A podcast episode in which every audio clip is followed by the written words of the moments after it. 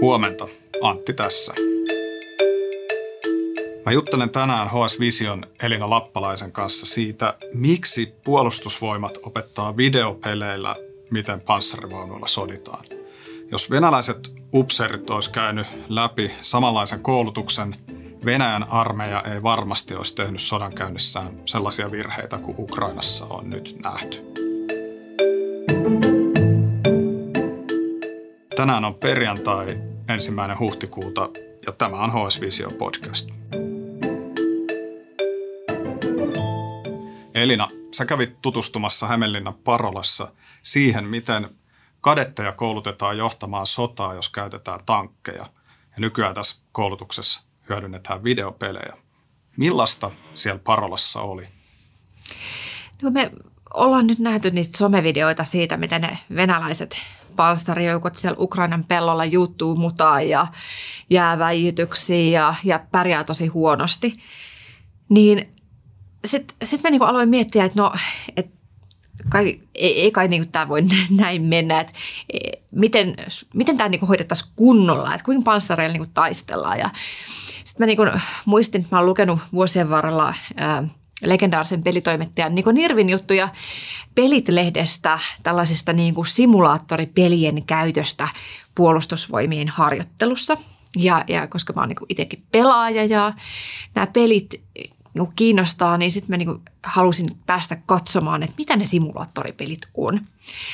Ja tota, äh, moni varmaan niin tietää tämmöistä niin Call of Duty tai World of Tanks, tämmöiset niin viihdepelit, niin voi helposti tulla mieleen tämmöiset. Mutta nämä on niin kuin vähän eri kategoria. Nämä on tämmöisiä niin kuin tosi realistisesti mallinnettuja simulaattoreita. Eli, eli siinä niin kuin ihan oikeasti harjoitellaan sitä sodankäynnin taktiikkaa ja siellä, siellä nyt sitten esimerkiksi siellä oli käynnissä tämmöinen niin kuin kadettioppilaiden harjoituspäivä. Eli ne tietokoneen luokassa luurit päässä ää, pelas tämmöistä Steel Beasts Pro-peliä, teräspedot. Eli, eli eteni niillä tankeilla, harjoitteli sitä, miten siellä niin pellos, pellon poikki edetään portaittain, ää, miten ryhmitytään, ää, niin sitä, sitä tulen johtoa ja, ja kaikkea just semmoista, niin kuin, just sitä, mikä niille venäläisille siellä Ukrainan pelolle mättää, niin nämä harjoitteli sitä, että miten siellä niin kuin kuuluisi edetä ja, ja toimia. Ja kyllä se niin kuin, jotenkin oli kaksi ihan eri maailmaa, että miten, nämä, niin kuin, miten sitä pitäisi tehdä ja sitten sit se, niin kuin, mitä siellä tällä hetkellä siellä Ukrainassa tapahtuu.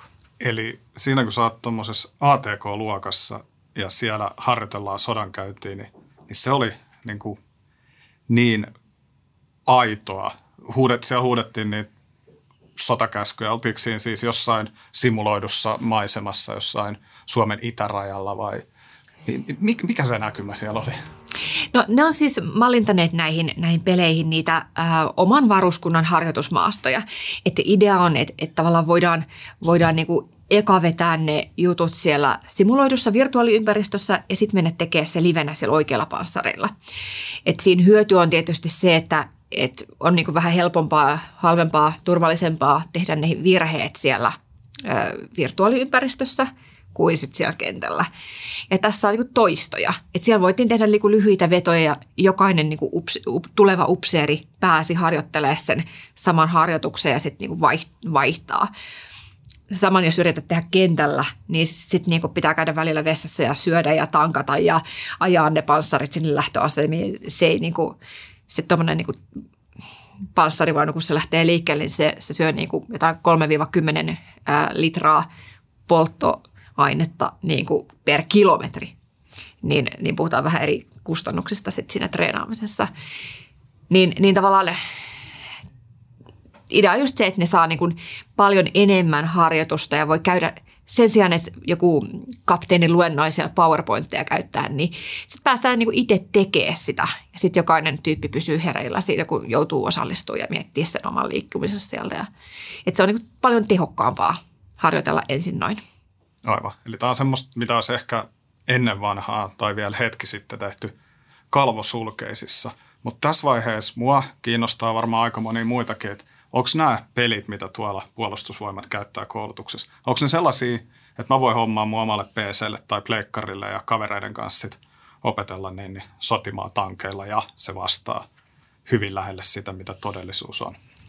No joo, siis nämä on myös saatavilla kuluttajakaupassa siis äh, vähän erilaisina versioina.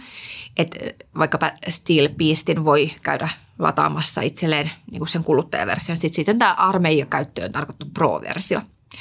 Sitten on niin kuin toinen, toinen tota, puolustusvoimien käyttämä simulaattori on, on tämmöinen Virtual Battle Space Pro, VBS.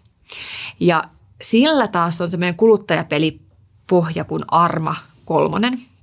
Ja sitä Arma kolmosta voi niinku pelata. Ja itse asiassa nytkin Ukrainan sodan alussa tuolla niinku somessa pyöri sellaisia feikkivideoita, jotka oli oikeasti tehty Armalla. Mutta mut niinku, niissä niinku oli mukaan tällainen breaking news-bannerit ja että ne olisi niinku mukaan. Et sen verran realistista kamaa siellä tulee, että joku saattaa hetkeksi hämääntyäkin. Mutta tota, nämä niin vapaasti myytävät pelit, niin ne on vähän erilaisia, mutta isoin ero tietysti on sit se, että tuolla Parolassakin niin me käytiin katsoa, kun varusmieskoodarit, siis tammikuussa aloittaneet tykkimiehet siellä väänsi koodia ja niin teki äh, mallinsi vaikka jotain niin panssarin naamioverkkoa. Että ne on niin itse mallintaneet niitä varuskuntien, vieneet sinne kartat ja mallintaneet ne omat harjoitusalueet ja Suomen kaikki kaluston niin kuin taistelijan perusvälineistä on siellä kaikki niin kuin puolustusvoimien logot kiikareissa ja kaikkia yksityiskohtia myöten, niin on tehty omat kamat sinne järjestelmiin.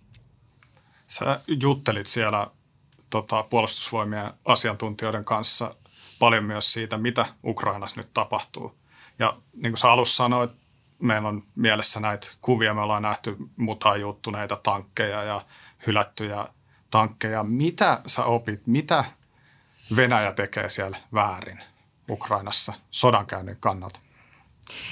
No se keskeinen liittyy just siihen, mitä nämä harjoittelee siellä, siellä tota Parolassa näillä simulaattoreilla koulutukseen.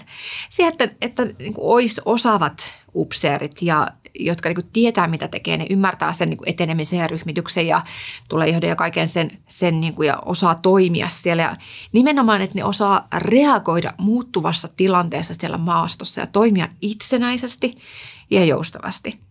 Eli jos venäläiset on harjoitelleet niin kuin aika kaavamaisesti tietynlaista etenemistä ja niille ei sitten niin kuin osaaminen riitä siihen, siihen niin kuin, äh, reagointiin, äh, niin se on niin kuin yksi tosi iso kysymys. Et me nä, ollaan nähty esimerkiksi sellaisia videoita, missä, missä ne niin kuin tulee jonossa tosi tiiviissä muodostelmassa maantietä pitkin ja joutuu niin kuin suoraan väijytykseen.